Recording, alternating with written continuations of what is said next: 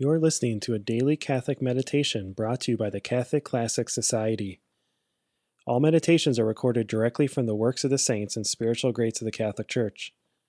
To get these free meditations sent directly to your email inbox every morning, go to dailycatholicmeditations.com. That is dailycatholicmeditations.com. The Imitation of Christ by Thomas à Kempis translated by the Reverend William Benham. The third book, on Inward Consolation. Chapter 5 Of the Wonderful Power of the Divine Love. I bless Thee, O Heavenly Father, Father of my Lord Jesus Christ, for that Thou hast vouchsafed to think of me, poor that I am, O Father of mercies and God of all comfort. 2 Corinthians chapter 1 verse 3. I give thanks unto thee, who refreshest me sometimes with thine own comfort when I am unworthy of any comfort. I bless and glorify thee continually with thine only begotten Son and the Holy Ghost, the Paraclete for ever and ever O Lord God, holy lover of my soul, when thou shalt come into my heart, all my inward parts shall rejoice. Thou art my glory and the joy of my heart. Thou art my hope and my refuge in the day of my trouble. But because I am still weak in love and imperfect in virtue, I need to be strengthened and comforted by Thee, Therefore visit thou me often, and instruct me with thy holy ways of discipline. Deliver me from evil passions, and cleanse my heart from all inordinate affections, that, being healed and altogether cleansed within, I may be made ready to love, strong to suffer, steadfast to endure.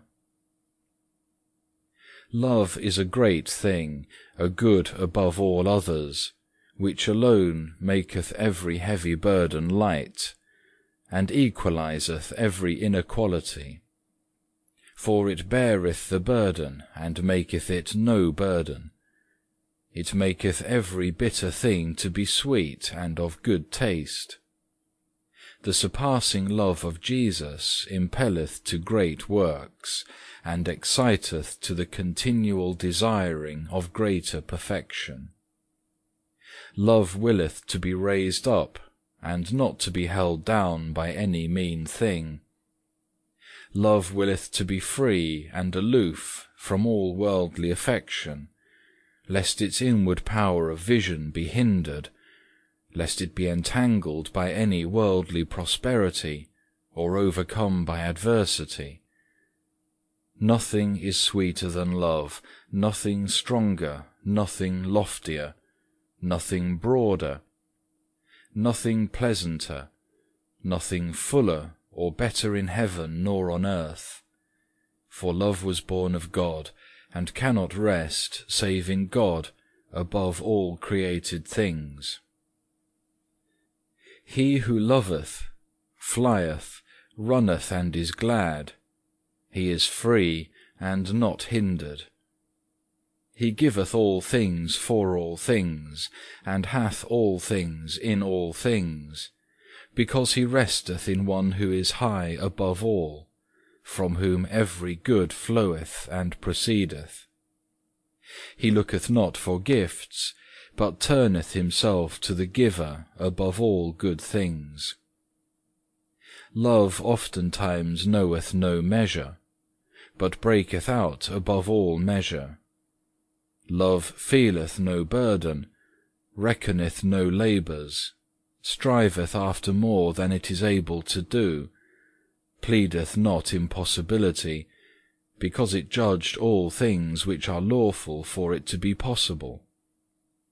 It is strong therefore for all things, and it fulfilleth many things, and is successful where he who loveth not faileth and lieth down. Love is watchful, and whilst sleeping still keepeth watch.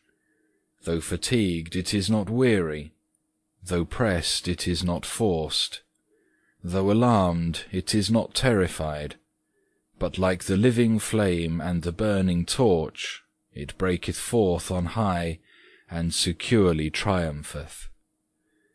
If a man loveth, he knoweth what this voice crieth. For the ardent affection of the soul is a great clamour in the ears of God, and it saith, My God, my beloved, Thou art all mine, and I am all thine.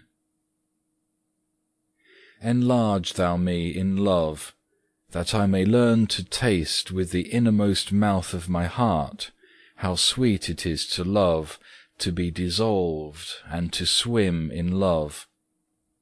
Let me be holden by love, mounting above myself through exceeding fervour and admiration. Let me sing the song of love.